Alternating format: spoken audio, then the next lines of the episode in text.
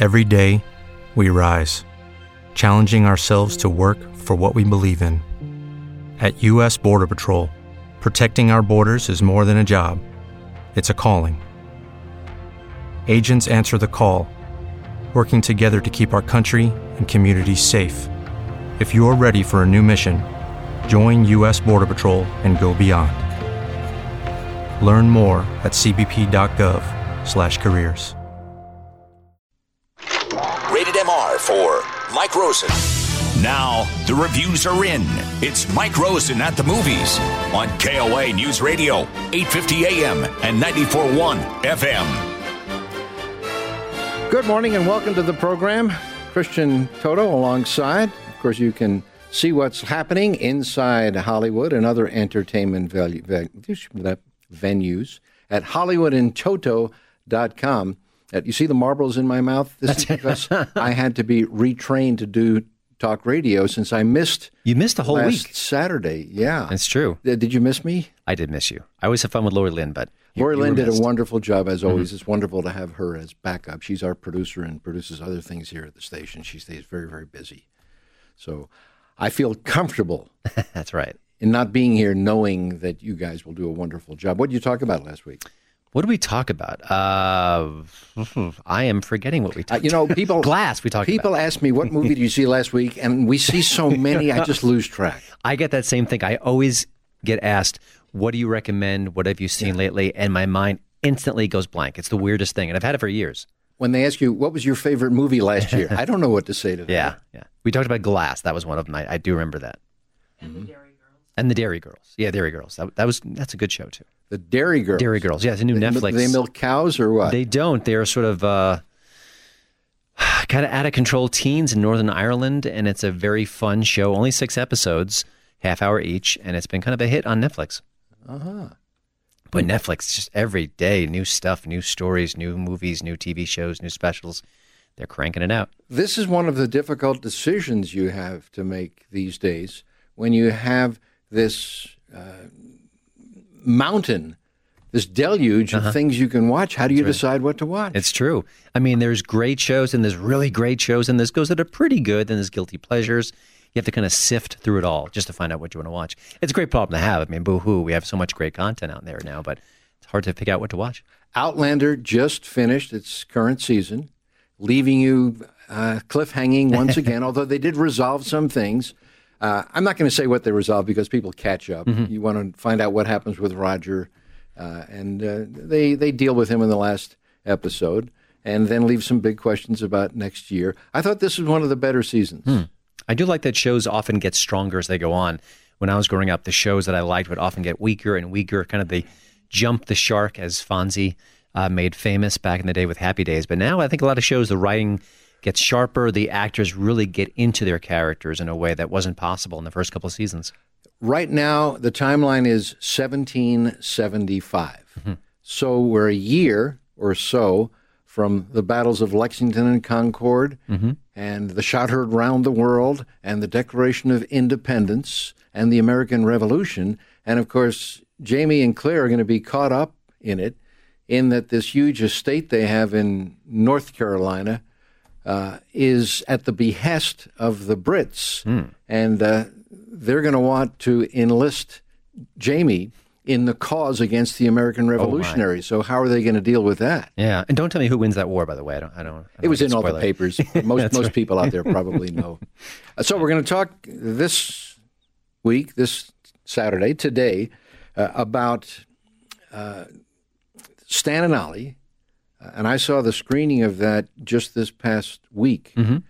Uh, act, no, I'm sorry, I didn't see the screening. I missed the screening. I was out of town. I, I saw it at Chez Artiste uh, this past week. It's not in general distribution, is it? No, it's a smaller film. I think it really tried to get some award season love, and it didn't get it. I'm a little surprised by that because not only is it a very good film, but the acting is sensational. And usually, Oscar voters like biopics and people recreating the lives of other folks, and that's right here. So it seemed like it was in its wheelhouse, but it didn't happen.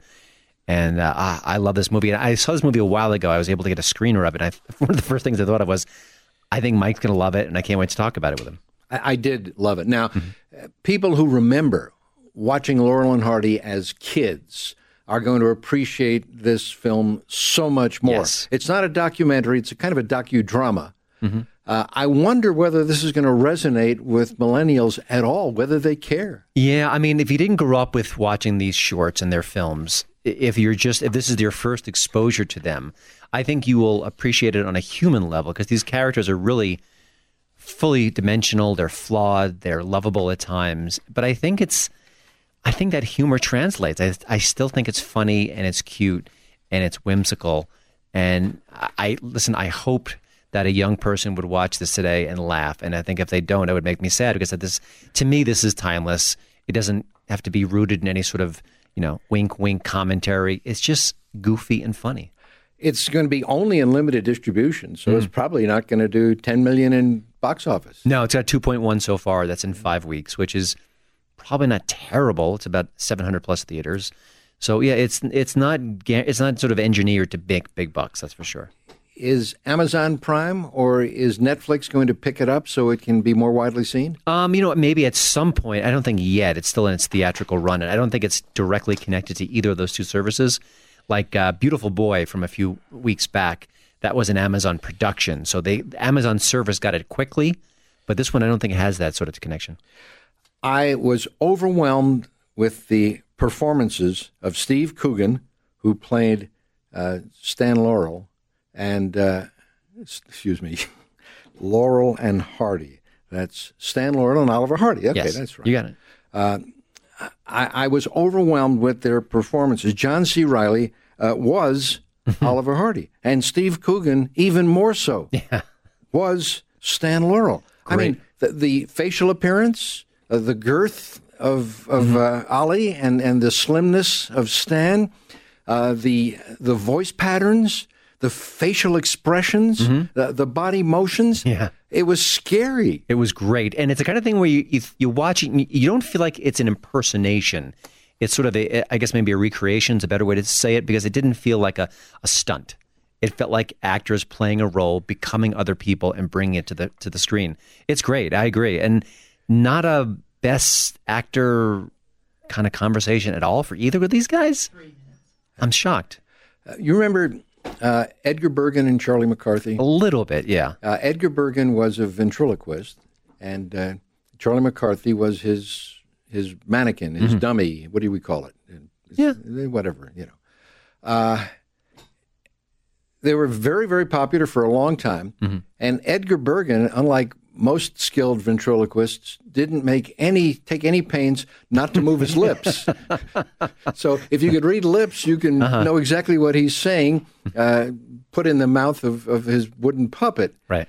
Uh, so uh, you weren't you weren't fooled that Charlie McCarthy was alive and talking. Mm-hmm. Uh, when you say this isn't an impression, I agree. This was the real thing. Yeah, it this was the reincarnation of Stan Laurel and Oliver Hardy. It was amazing. It felt so authentic. And, you know, obviously, John C. Reilly is not a heavy set man, so he's wearing a suit to make him, to kind of improve his size.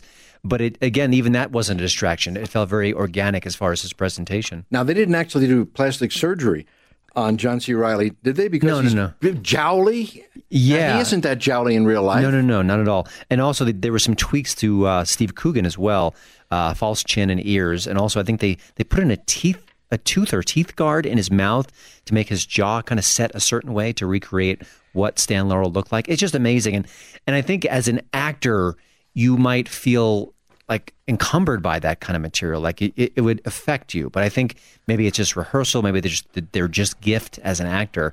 It never felt that way. It never. It just felt like it flowed. I'd call the movie bittersweet. It Oh, wasn't strictly comedy. Yes. Uh, these were both human beings Mm-hmm. with their ups and downs. Uh, there was some uh, trouble between the two of them because an event that had happened uh, in their earlier career that neither of them got over. Mm-hmm. But at the same time, there was true love and affection between the two. Yeah. Uh, even though they had their uh, their rough periods and their their arguments. Uh, I'll say this: the ending was very heartwarming. Oh my gosh, yeah. It was a beautiful, touching ending for sure. And uh, this isn't the Laurel and Hardy where they were super famous and they were you know, the stars of Hollywood. This is when they were older, their careers were declining, their health is declining. And matter of fact, the movie focuses on Hardy, and his health matters. But I also read that uh, Stan Laurel had uh, diabetes and had other issues as well. So they were both kind of, for lack of a better phrase, falling apart, but they still wanted to perform. And we discovered that Stan Laurel was the brains of the operation. Yeah, absolutely. Which is the exactly the opposite impression you'd get from the characters they portrayed. Yeah. All right, we'll talk about that when we come back from this break. Also, have a member of the Mike Rosen Club who will help us with the movie review. Stay with us. Back after these words on KOA News Radio.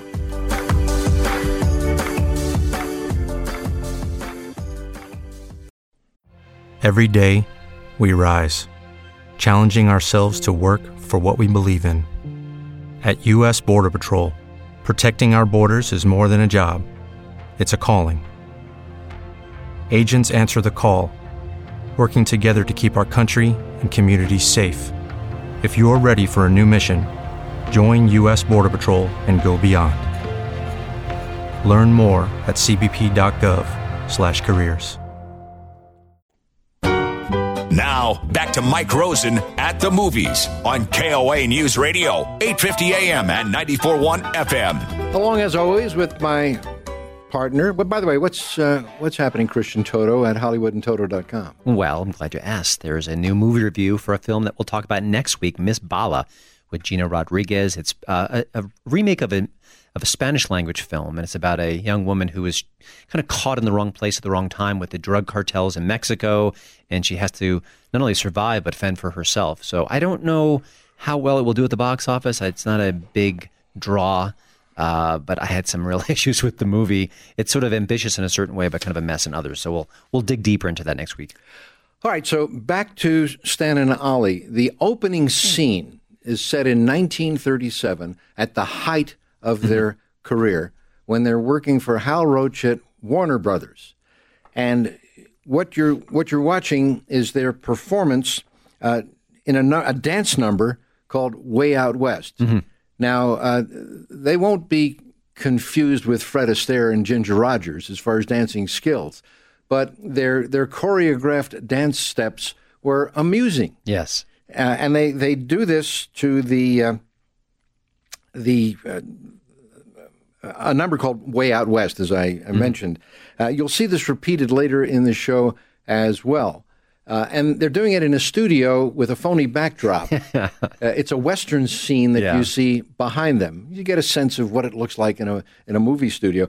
Uh, but that only lasts a few minutes, and then they fast forward 16 years later to 1953, and by then their affair was their, their careers were in their twilight, mm-hmm. and uh, Ollie's health uh, because of his weight and his girth, uh, was failing, and they decided to take a tour in Europe, uh, culminating in, in a big show in, in mm London.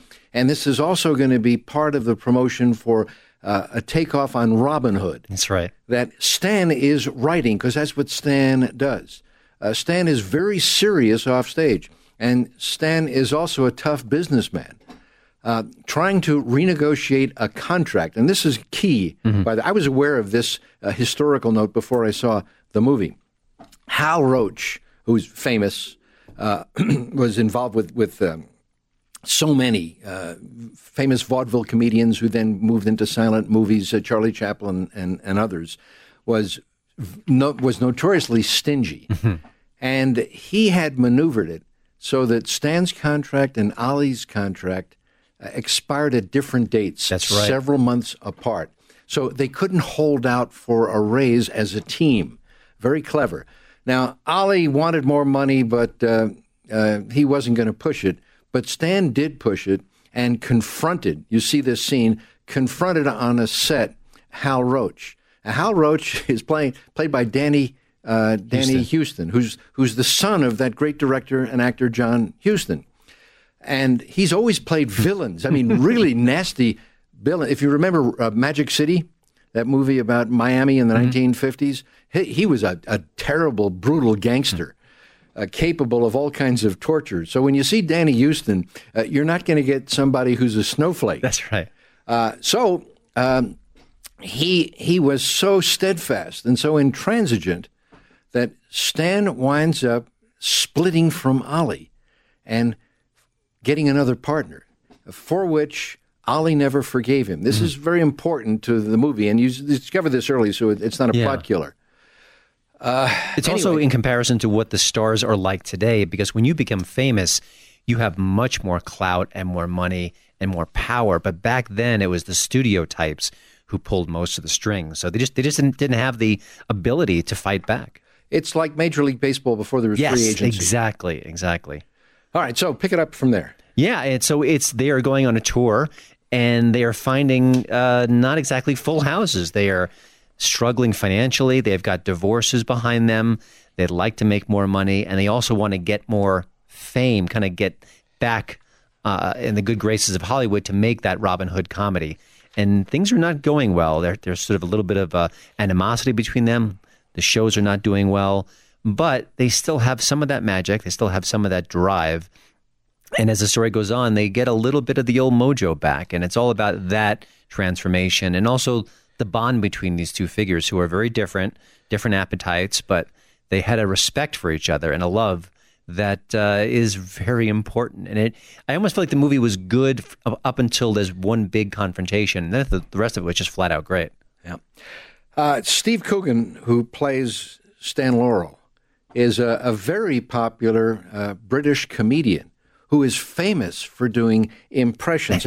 Everybody from Al Pacino to Sean Connery. and Michael Caine. He's great at Michael Caine. So Steve Coogan is part of this. Um, he and Rob Brydon do these movies called The Trip, The Trip to Spain, The Trip to Italy. I think there may be two or three now. Anyway, it's just like a travelogue, sort of a quasi-scripted.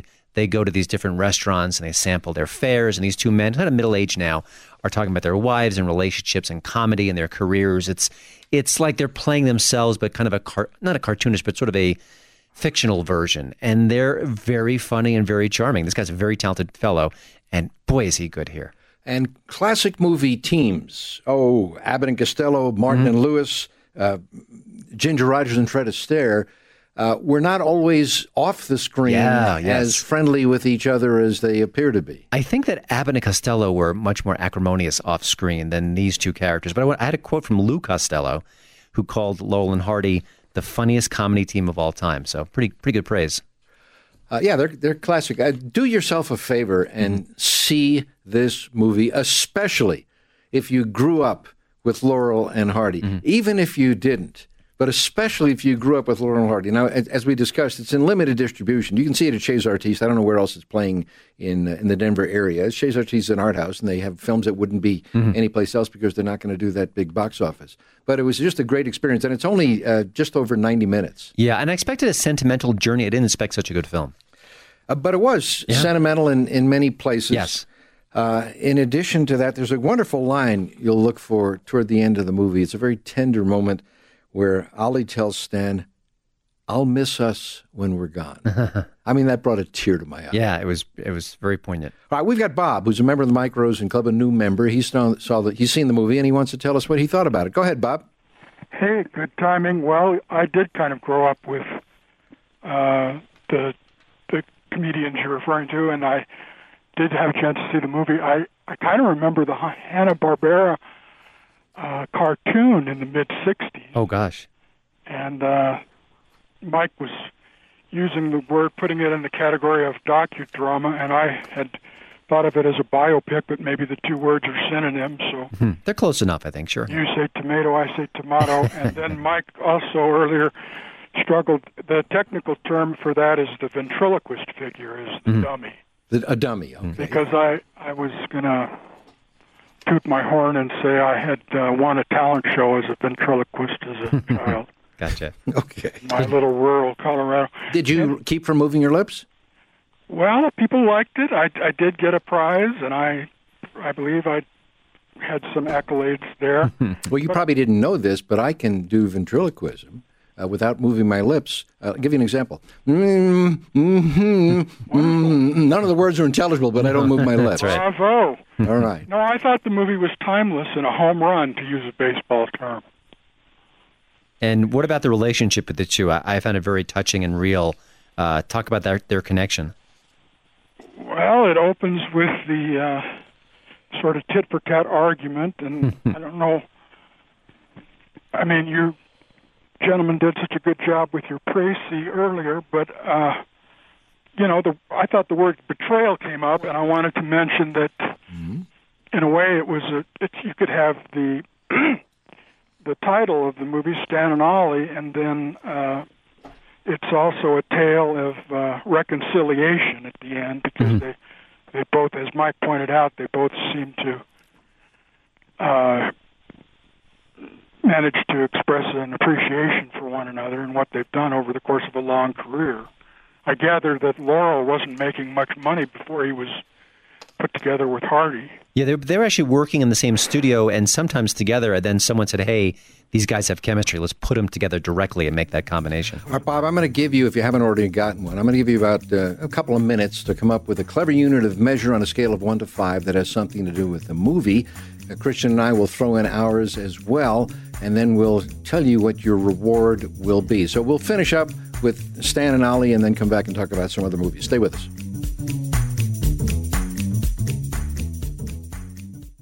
You're listening to Mike Rosen at the Movies on KOA News Radio, 850 AM and 94.1 FM. Let me throw in the current production at BDT Stage in Boulder. Now, I've seen this one before. It's really clever. And almost everything they have there is great for kids, but not this one. It's about long exploited fairy tale princesses who have joined the feminist revolution hmm. rebelling against poisoned apples, solitary confinement in tall towers, having to kiss frogs, beastly boyfriends, uncomfortable glass slippers, and bumpy rides in carriages made of pumpkins. now, Snow White and her posse of princesses are demanding equal pay, maternity leave, and fair treatment in a riotous musical comedy satire called Disenchanted. Now at BDT Stage in Boulder, back for this return engagement after an immensely popular run in 2017. The show won the award for Best New Off Broadway Musical back in 2015. As always, BDT's resident players deliver outstanding performances, and it's the best entertainment value in town, including a great a la carte dinner with prices starting at only 45 bucks for dinner and the show. You can call BDT Stage for information and reservations. Call them anytime, probably not on a Saturday morning, but later on. 303 449 6000. That's 303 449 6000 or online at bdtstage.com. All right. So. Okay, let's go back to Bob, who's going to give us a rating on Stan and Ollie on a scale of 1 to 5 using a clever unit of measure that has something to do with the movie. Go right ahead, Bob. Well, not trying to sound too verbose, I was thinking of the scene where Laurie, Laurel extends the olive branch and gives the Basque beret, and then mm-hmm. later it gets thrown on the floor in the more and more close to violent, physical violent scenes. But uh, I would give it four out of five Basque berets. Very good. I'm going to give it four crying jags. I'm going to give it uh, four and a half out of five pianos sliding backwards down a hill. the the Sisyphus moment that they're famous for. That's right. It's one of their signature bits. Exactly. All right. Very well, good. your reward, Bob, for giving us a great review with tickets to the Alamo Drafthouse Cinema. Cool. A wonderful place to see movies. You can obviously have a bite to eat. You can have a drink. Those ninja-like servers come in and kind of deliver the food, and they go away without interrupting the experience. And of course, no texting, no talking. This is about the joy of movies, not prattling on to your friends and neighbors. That's not why you go to the movies. So enjoy your passes to the Alamo Drafthouse Cinema. Thank you so much. Thank you, Bob. At the very end of the movie, when they're just before they scroll the credits, mm-hmm. they have a, a couple of um, uh, informative paragraphs yes. online, and this is history. Uh, Ollie died about three years uh, after the the movie movie's setting in 1950. I think they're in 56 or 57. Stan lived a lot, a lot longer, and uh, even though they had that that one moment in their career where uh, Stanley, if you will, as Bob put it, mm-hmm. betrayed mm-hmm. Ollie by taking on another partner just in one movie. Yep. Uh, Stan never performed again with anybody else. Yeah, amazing, and kept writing stories and jokes for the duo even after Oliver Hardy passed. That one that one struck me in the gut. Like that was such a beautiful, sweet, emotional note to end on. it was also no doubt because he was obsessive compulsive. and even though he wasn't performing anymore, he couldn't stop from writing bits. I had a little bit of information about Stan Laurel. First of all, his name wasn't Stan Laurel, it was Arthur Stanley Jefferson. He went by Stan Jefferson for a while, and then he thought, you know, that's 13 letters. Maybe it's unlucky. So he went with uh, Stan Laurel.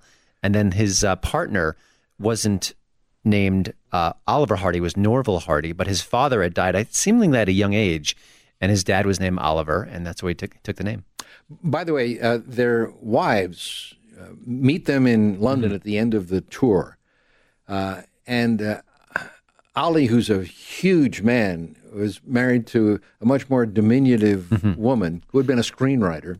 And Stan was married to uh, a Russian emigre. Hmm.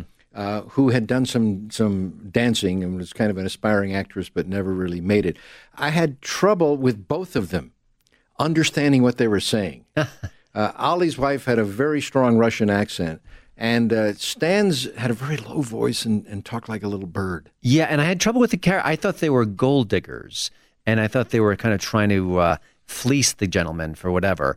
And then as the movie went on, it did show that they did have really genuine feelings for them, especially Stan's were, wife. Yeah, yeah, and, and, and it was in another element of the movie I did not expect. Okay, moving on. What's yeah. coming up next? Do we have to? well, the big mainstream movie that came out last week was Serenity. And on the surface, it looks great. Uh, the trailer is very compelling. It's got Anne Hathaway and Matthew McConaughey. They star. He is a fisherman. She is his ex uh, flame, and she's remarried. And her new husband is a very, very bad fellow, played by Jason Clarke. He beats her, he berates her, and she wants him dead. And she's going to turn to her ex husband and say, hey, can you uh, go out, maybe take him fishing and push him off the boat? So you've got kind of a noir esque feel here. Some very good actors, two Oscar winners, and uh, Jason Clarke is, is, excellent as well. And it just sounds like a great setup. Now, the movie, if you watch the trailer, at least some of the trailers, it says coming this fall. So it was sled- scheduled to come out last year. It was bumped until January, and that's never a good sign. Usually, when they bump a film, it could be that it's not as good as you think it is. And also, January has been a dead zone for movies for quite some time. Not every movie, but sometimes. So, this one absolutely just epitomizes the bad January movie. It's a terrible film. Um, there is a huge twist involved in the story. And I think when you see the twist, some of what you just watched makes a bit of sense. But it's also just laughable. I was actually literally laughing in the theater at times. My eyes were rolling, really bad dialogue, silly situations. And uh, I, I, you know, I want to read a review or two because it kind of sums up what other people thought about it as well. This is from Rolling Stone. Serenity is unburdened by logic or a single good reason for existing. The actors look trapped, pained to utter the next line of dialogue.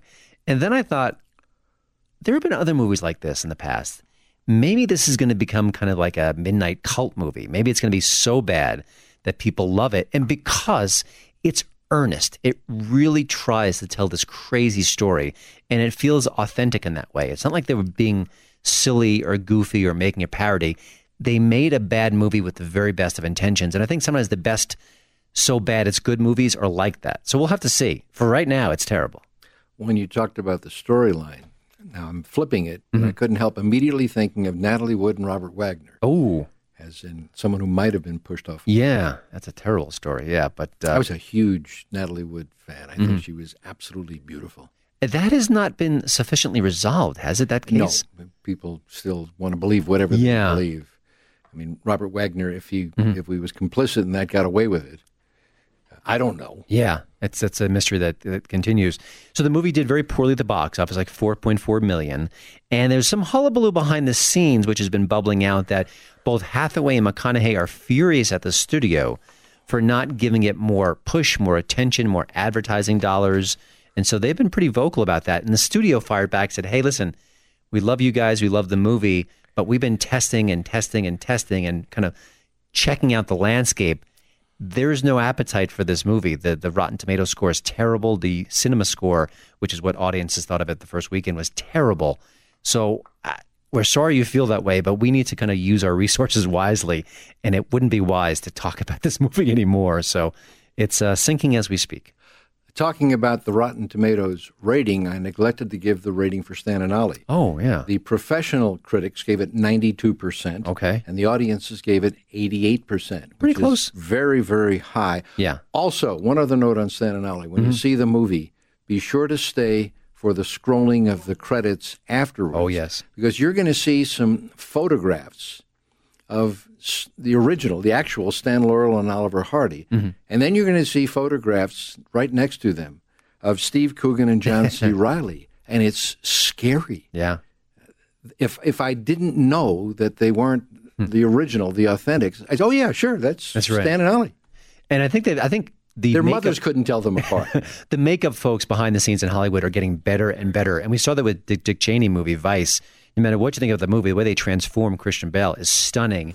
They did it here too, and uh, I think maybe ten years ago this movie would look terrible because it would have been looking so inauthentic. Here, very natural, very normal. When we come back after this break, I want to tease They Shall Not Grow Old, this fabulous documentary about the First World War. We'll probably review that in full next week. All right, one more break. Stay with us. We'll be back in a few minutes. Mike and Christian. All you need is popcorn, a box of raisinets, and a drink. This is Mike Rosen at the movies on KOA News Radio, 850 AM and 94.1 FM. Along with Christian Toto, uh, before I tease They Shall Not Grow Old, you had a couple of other things on your agenda. Let me give you a chance to get those out. Yeah, in the last few days, a movie screened at the Sundance Film Festival. It's called Leaving Nether- Ne- Neverland, and of course, uh, Neverland was the Oh, sure, Peter Pan. and it was the Michael Tinkerbell? Jackson uh, enclave. Oh, that sort of- Neverland, yeah. Exactly. And this is a really tough documentary by all accounts about two people who claim to have been sexually abused over a period of time by Michael Jackson. These two people also testified in uh, in his defense years ago, but now they're telling what they say is the true story that they were kind of caught in his web under his spell and they describe things that are very dark and scary and similar. And what's interesting about the movie is that you know we've heard these things for years and years about Michael Jackson, the accusations. Uh, he has um, settled with some people, uh, millions and millions of dollars. But it feels like this is a kind of a cultural moment where this movie's going to hit. I guess it's going to come out later this year. It's just now debuting on the film festival circuit, where maybe we kind of come to grips with the fact that he might have been a pedophile with with a, with more of a certainty than we had in the past. So it's just fascinating. It's in a way, it's the power of the documentary film because we've thought these things for years, and now it seems like it's crystallizing. It's almost like the there was a Lifetime documentary series recently about R. Kelly and re- re- kind of recounting all the sexual allegations against him, and all of a sudden he lost his um, his um, record company and his career may be completely over. Even though we've heard these stories again and again and again, it took a documentary format to kind of maybe solidify it in our minds. So the question some people raise is is this necessary now since Michael Jackson Yeah. is, is dead? I guess on the one hand, for the people who talk about their tragic personal experiences, this is closure therapy yeah. for them. So that might be one justification for it. And uh, again, given the, the ongoing sensitivity to this kind of thing, for people who didn't know about Michael Jackson's connection, younger people, uh, this also uh, brings it front and center, uh, which arguably has some benefit in order to perhaps discourage people who might be uh, thinking about delving into this as a matter of pedophilia that they would inflict on someone from not doing it if there's any hope for that. Yeah, and there's also, I'm sure, other people who are powerful who may be doing this, who may be using some of these similar tactics, if true, that Michael Jackson performs. So it's it's it's amazing. And then you have to also wonder, okay, if this kind of gets a collective momentum in our pop culture, do radio stations stop playing his music? If if we if we kind of as a culture think, okay, yeah, he did it, he was a horrible person, does Billie Jean disappear? I mean, it, it- you know, we've been pulling art for a while now. We we we made Kevin Spacey disappear from an actual movie last year, so it we'll have to see. And again, this is just Sundance. We haven't seen it in theaters yet. What if what if it becomes a hit? What if many people are watching it and are transfixed by it and are horrified by it? You know, I, I wouldn't throw him down the memory hole, to use George Orwell's term from 1984, uh, any more than I would uh, banned the showing of those films, the the Police Squad films with Leslie Nielsen and O.J. Simpson because of right. O.J. Simpson's downfall. Yeah, I just it, I think as a culture we're, we're grappling with that, what to do when you find out these artists. What about Bill Cosby? He's got a, I mean, a great TV show from the '80s. He's done other films. Other, I, he's got a legacy.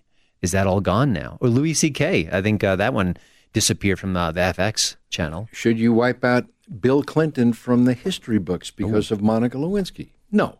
Tough challenge is all, that's for sure. Yeah. All right.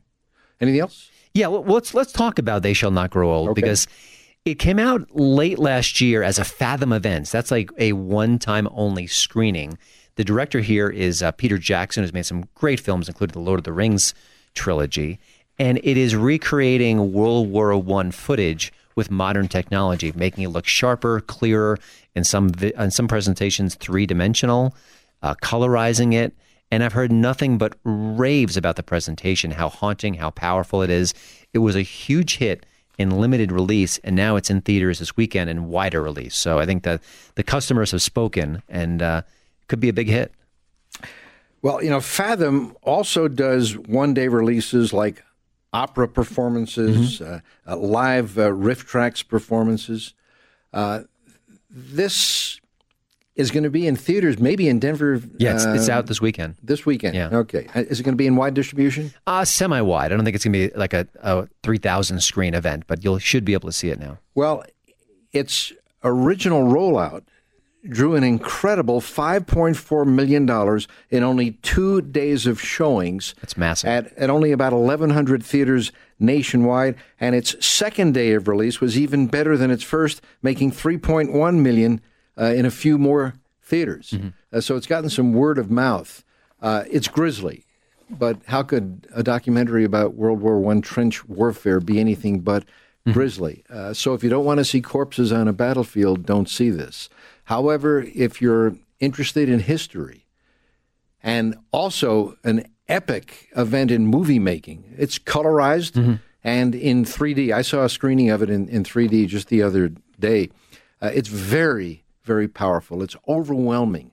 And it, it makes these mostly young men who uh, were eager to join the cause when the First World War broke out to, to see them, not just in battle scenes, but uh, when they were jocularly making jokes, which is what people do to survive in a situation like this, uh, in, in those times when they were when, when they were out of the trenches or even in the trenches.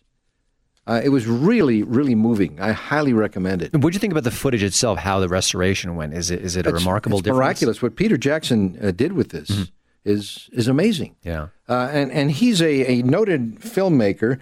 Uh, the original black and white footage came from the Imperial War Museum, and he took that and painstakingly. I think it took him several years. I think five years to actually do all the the technical mechanics on this. Uh, you'll see uh, early tanks in World War One. Uh, put that next to uh, an Abrams main battle tank uh, today. Uh, amazing. Uh, the battle scenes, no man's land. I, I don't want to get too far into it because we want to get into it in detail. Yeah. Uh, next Saturday when we when we talk about it, and I hope we can find some people who have seen it who can share the uh, the movie review with us. Yeah, I suspect we will, given the popularity and the interest. So, um, what else do we have coming up? Well, it's still kind of in a slow period right now. We'll talk about Miss Bala next week, and obviously we'll talk about They Shall Not Grow Old. Uh, I want to mention real quickly before we go there's a documentary on Netflix, maybe a week or so, maybe two weeks old, called Fyre. There was an event a year or two ago called the Fyre Festival. It was a high profile event at a tropical location, very expensive. You know, the kind of thing that the richest of the rich people would go to see. You know, young people, music, uh, hip hop, uh, pop music and it was extravaganza and it was an epic epic disaster that everything that possibly could have gone wrong went wrong. And the documentary details it in painstaking detail. There are two documentaries on the subject which is amazing. There's one on hulu right now. The one i saw was on netflix. I'm sure they're both very good. I think they have each have unique perspectives on things. But it's just fascinating how much money and time and effort went into something that was a complete scam. Uh, It, you watch it and you just can't believe that we were that people are capable of doing this and and and frauding out so many people, and it's it's it's stunning. It's it's watching the people who are hurt by it, watching the people who try to kind of make it all happen, the people who are invested with the very best interests, uh, talented people, artists, social media folks, influencers who are kind of tapped to kind of spread the word. It's really a snapshot of the culture at this moment at its very worst. Uh, not surprisingly, They Shall Not Grow Old, this World War I documentary, was uh, scheduled and delivered on the 100th anniversary oh. of the, the end of uh, the First World War, on the 11th day of the 11th month at the 11th hmm. hour. So the timing when it f- was first rolled out yeah. Uh, was also uh, moving. And I think that collectively we understand and know and get World War II, but World War One, I, I think we people don't. I don't think people grasp it. I think this is going to really help people with that. Uh, back to Stan and Ollie. Hal Roach at Warner Brothers. He died at the age of 100. Oh my goodness! In November of 1992. Hmm and you're watching Stan and Ollie performing in 1937 yep. in this movie. Okay, some good movies coming up eventually yes. after we get past the, the January doldrums. Uh, we're here every Saturday, Mike Rosen and Christian Toto on KOA News Radio at 8 o'clock.